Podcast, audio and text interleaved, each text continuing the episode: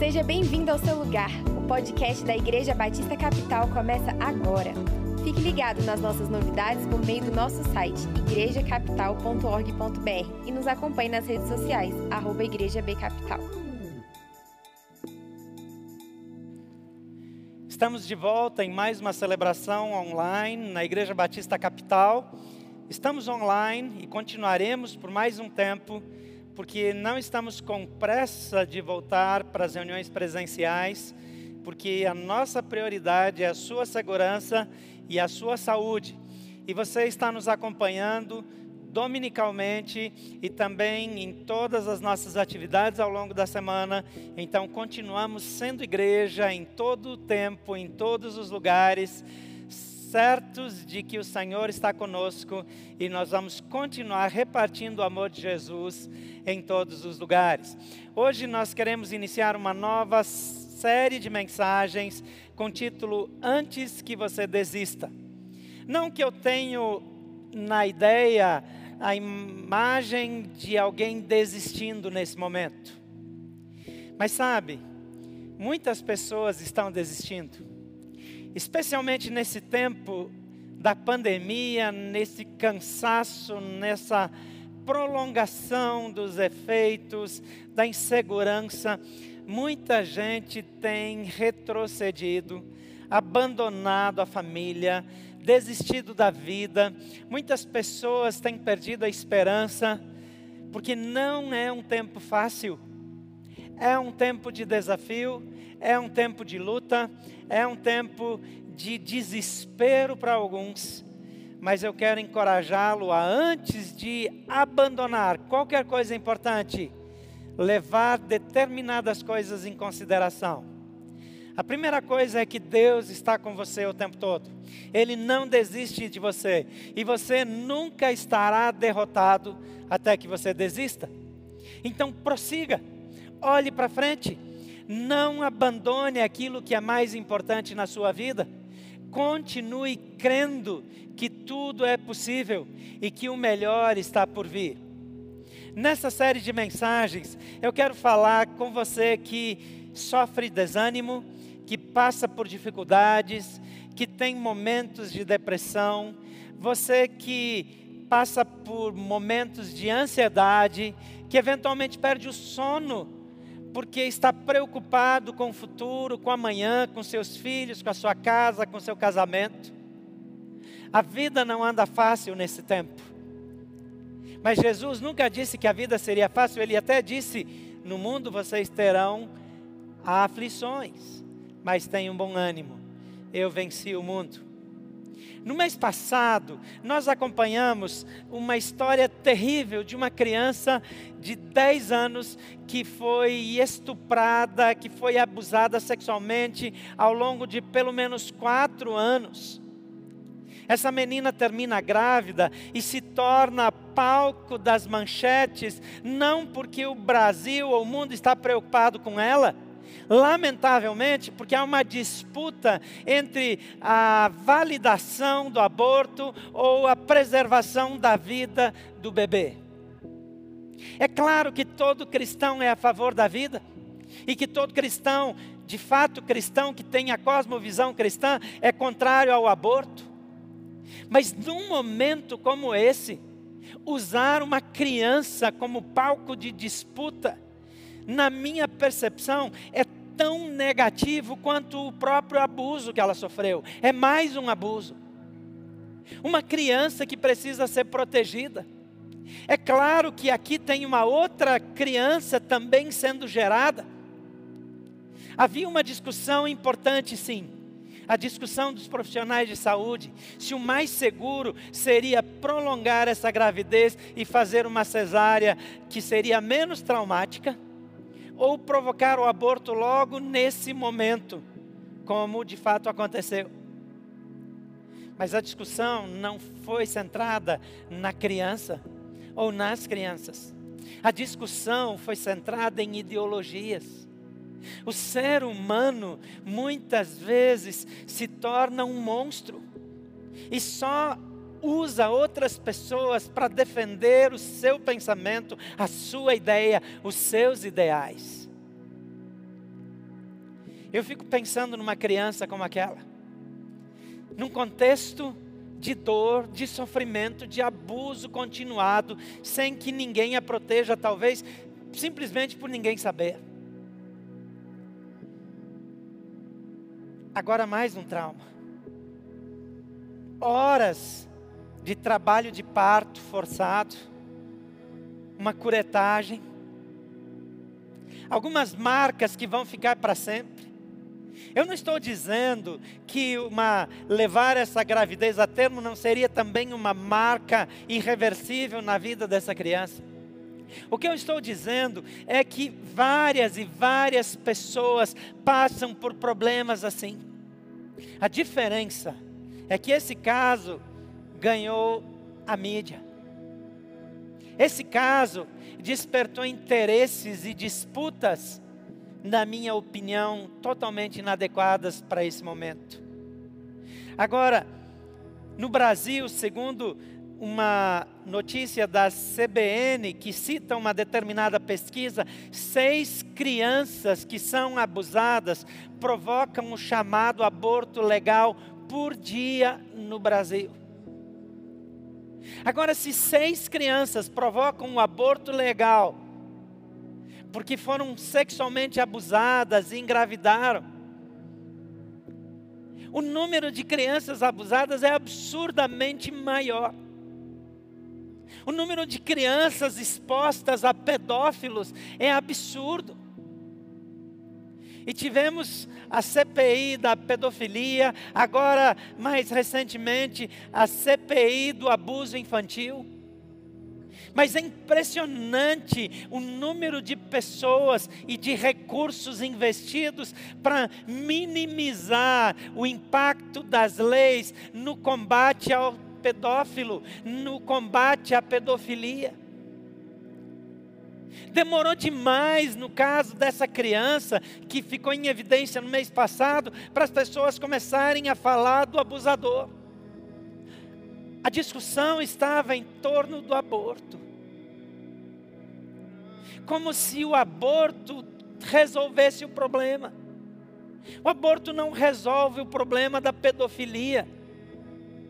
A pedofilia precisa de leis mais duras precisa de justiça, precisa de firmeza, precisa do amor de Jesus transformando vidas para que monstros sejam transformados em seres humanos. Centenas de milhares de pessoas sofrem abuso, e o abuso marca as pessoas de maneira que uma das primeiras coisas é que elas perdem a esperança. Crianças abusadas carregam uma culpa que não lhes pertence. Tem medo de acusação, tem medo das consequências. Muitas crianças abusadas tornam-se abusadores, não porque elas são más, mas porque é um comportamento aprendido com o passar dos anos. Ainda temos pouquíssimo recurso investido na recuperação, no cuidado. E a igreja de Jesus precisa ser resposta, precisa ser esperança, precisa ser cura. Porque Jesus é a cura, Jesus é a esperança, Jesus é a transformação. Mas situação de abuso não é uma coisa recente.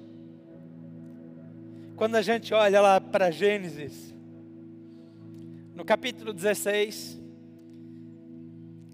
até o capítulo 21, nós vemos marcas de um abuso, mas que normalmente não é visto como abuso, porque trata-se de da família de um dos nossos heróis, a família de Abraão e Sara.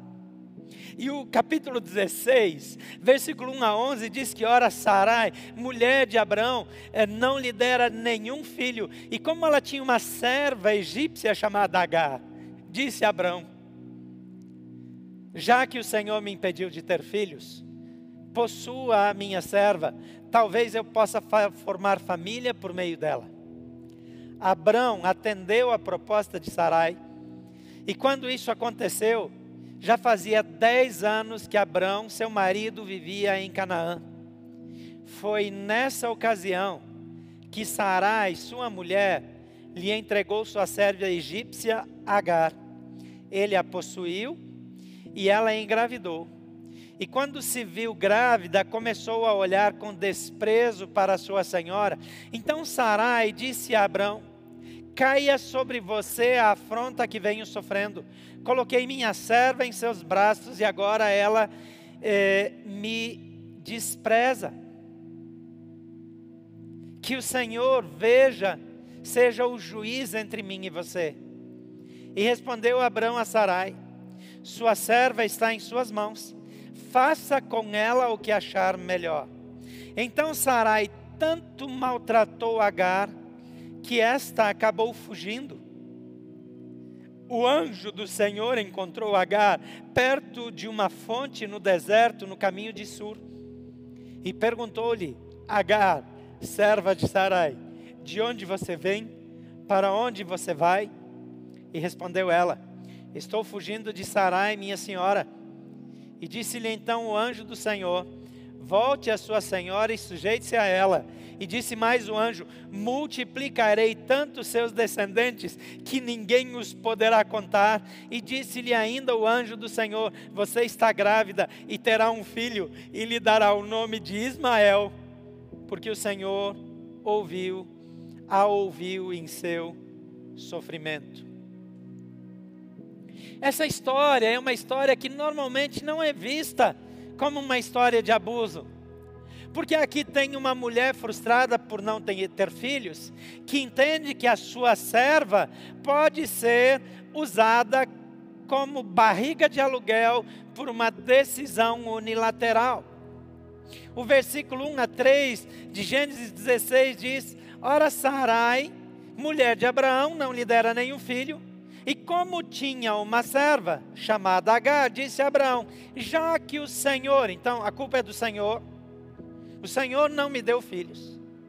Talvez eu possa ter filhos através da minha serva. A serva era vista como uma propriedade, como alguém que não tem direitos, como alguém que não tem vontade própria, como alguém que não pode participar de nenhuma decisão. E o texto diz que Abraão aceita a sugestão de Sara e deita-se com Agar, que não tinha direitos, e tem relações com ela. E ela engravida. Aqui tem uma mulher oprimida, sem direitos, que depois de ser humilhada por sua senhora, por sua dona, foge de casa. Mas é interessante que o argumento de Sarai é um argumento estranhíssimo. E alguns olham e dizem: Ah, mas coitada da Sarai, ou da Sara, como nós a chamamos. Veja só. Quando se viu grávida, diz aqui o texto, ela começou a olhar com desprezo para sua senhora.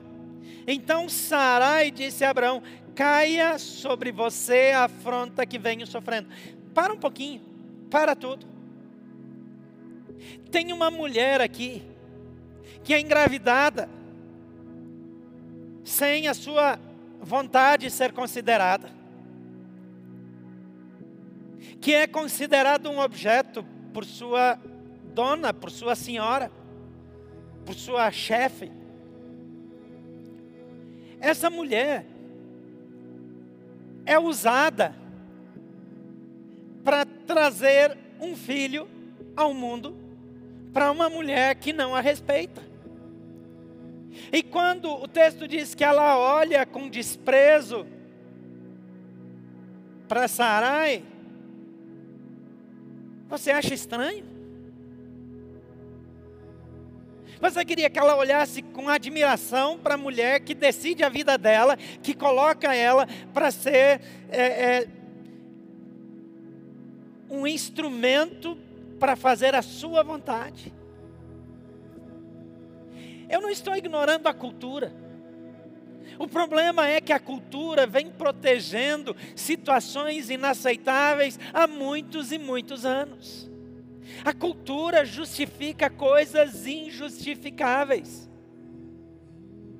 Nós deveríamos nos sentir incomodados com essas coisas.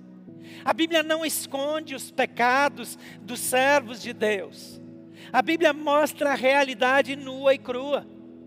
Porque as coisas não aconteceram por causa dos servos de Deus, as coisas aconteceram por causa do Deus dos seus servos. Ele é que é santo, puro e reto, não os seus filhos. Aqui nós vemos uma situação injustificável.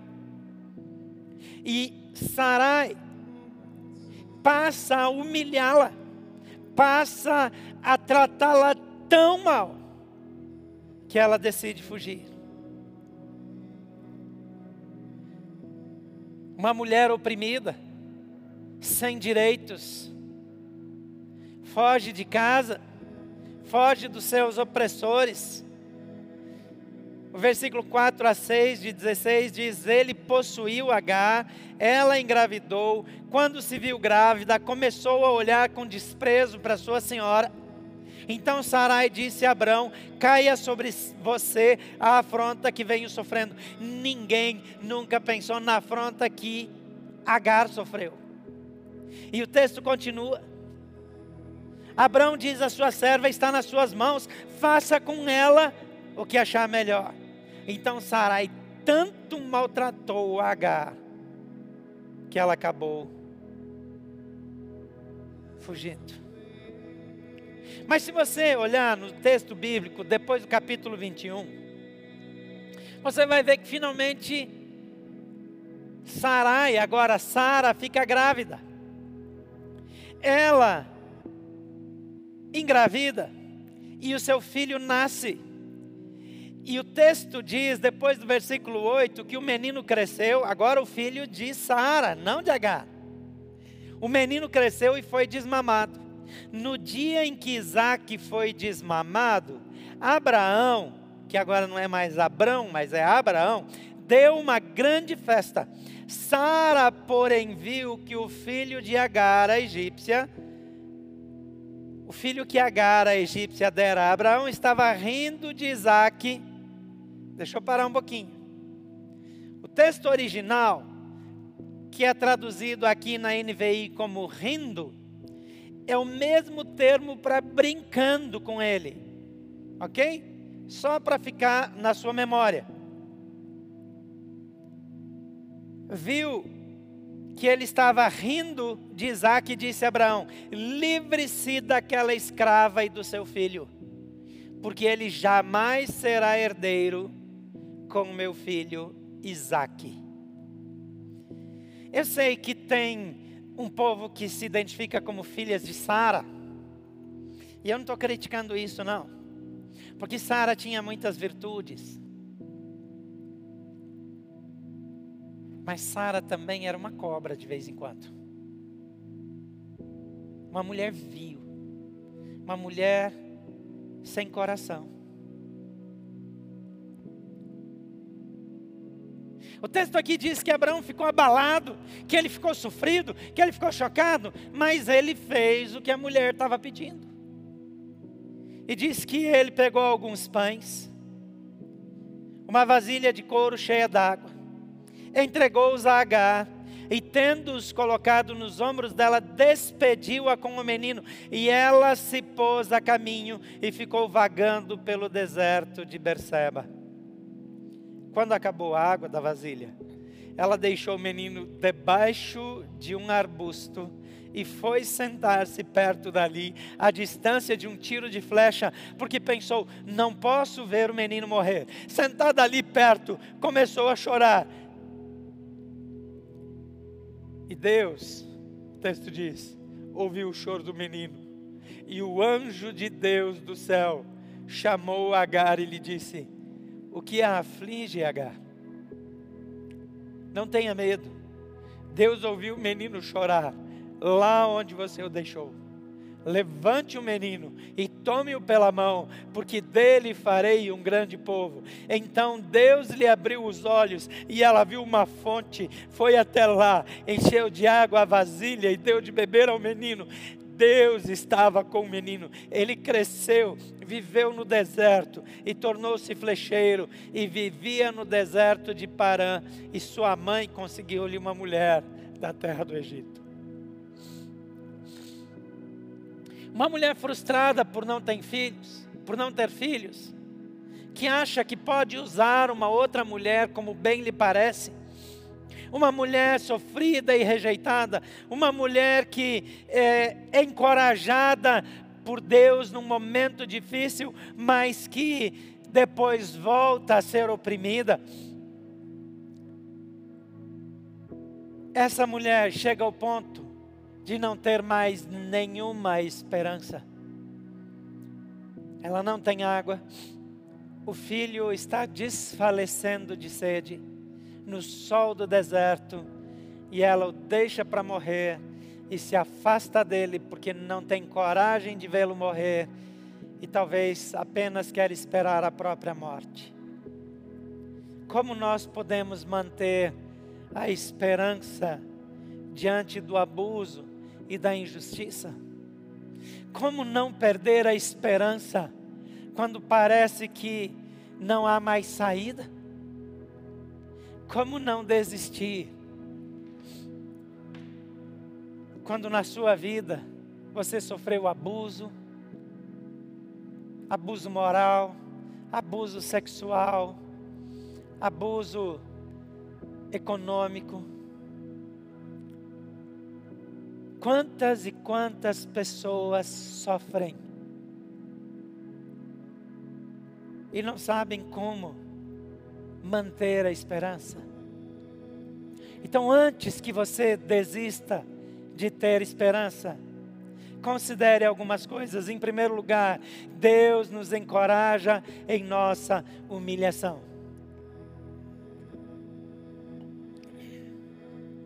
No versículo 6 a 11, Abraão não protege Agar, ele diz para Sarai, sua esposa, faça o que você quiser com ela. Então, ela maltrata aquela mulher ao extremo. Mas quando essa mulher, Agar, foge, o Senhor a vê.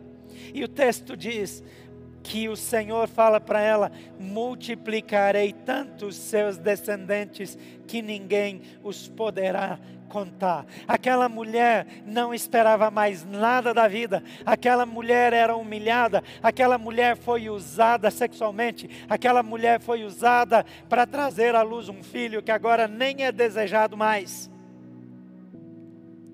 Mas essa mulher, grávida, fragilizada, abusada emocionalmente, ouve do Senhor: você tem um futuro, você terá uma descendência que ninguém poderá contar, porque o Senhor ouviu o seu sofrimento. Não importa o que você passou na vida, não importa o que você esteja passando nesse momento, não importa o tamanho da sua dor, Deus ouve você, Deus vê a sua humilhação e Deus está cuidando do seu futuro.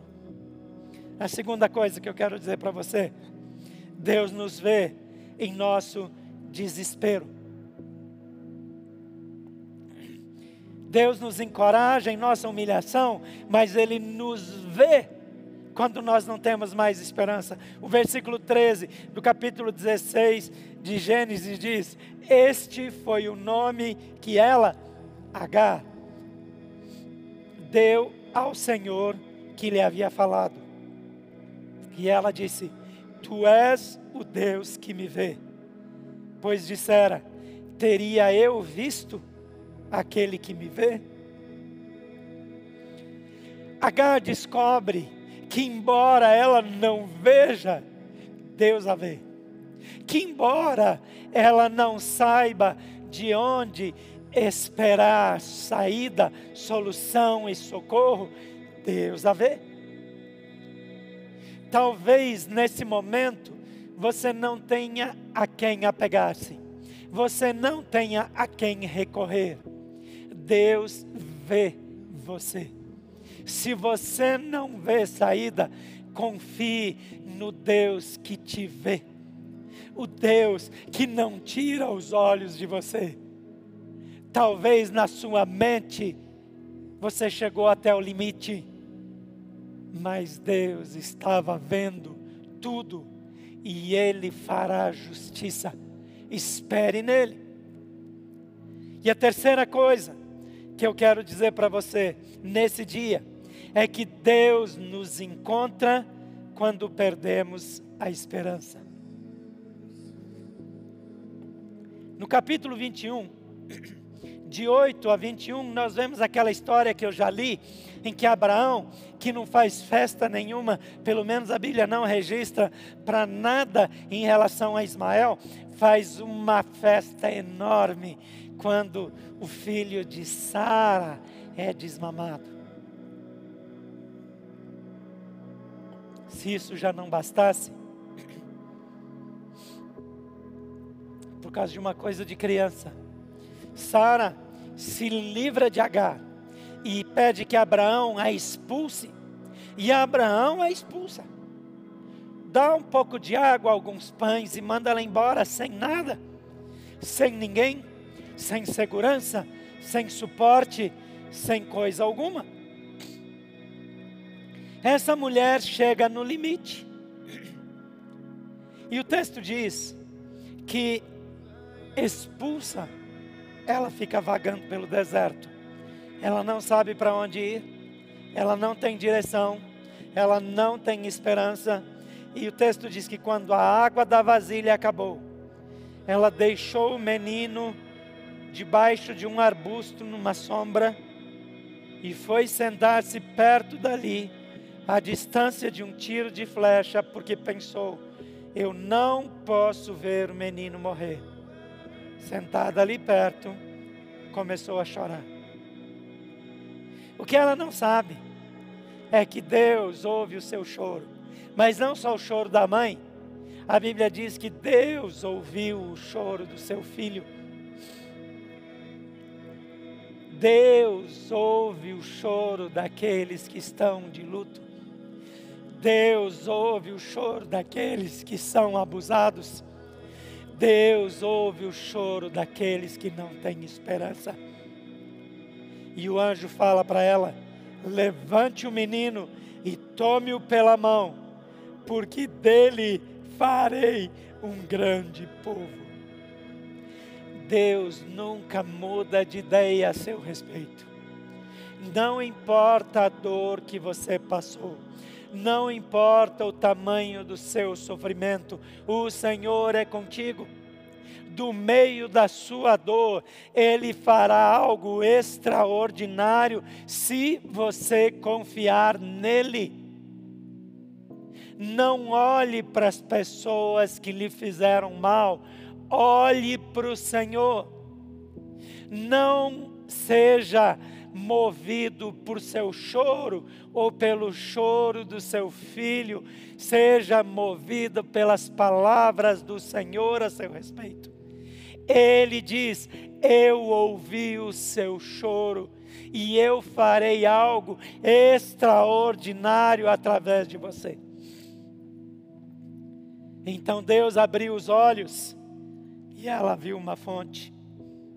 Muitas vezes, não conseguimos ver a solução, porque os nossos olhos estão presos na nossa dor, na rejeição, no abuso sofrido, e Deus abre os nossos olhos para vermos a fonte que significa vida para nós, esperança para nós. Jesus Cristo é a sua fonte. Olhe para Ele, espere nele e não desista, porque Ele está com você. Deus deu esperança para Agar, Deus deu esperança para Ismael.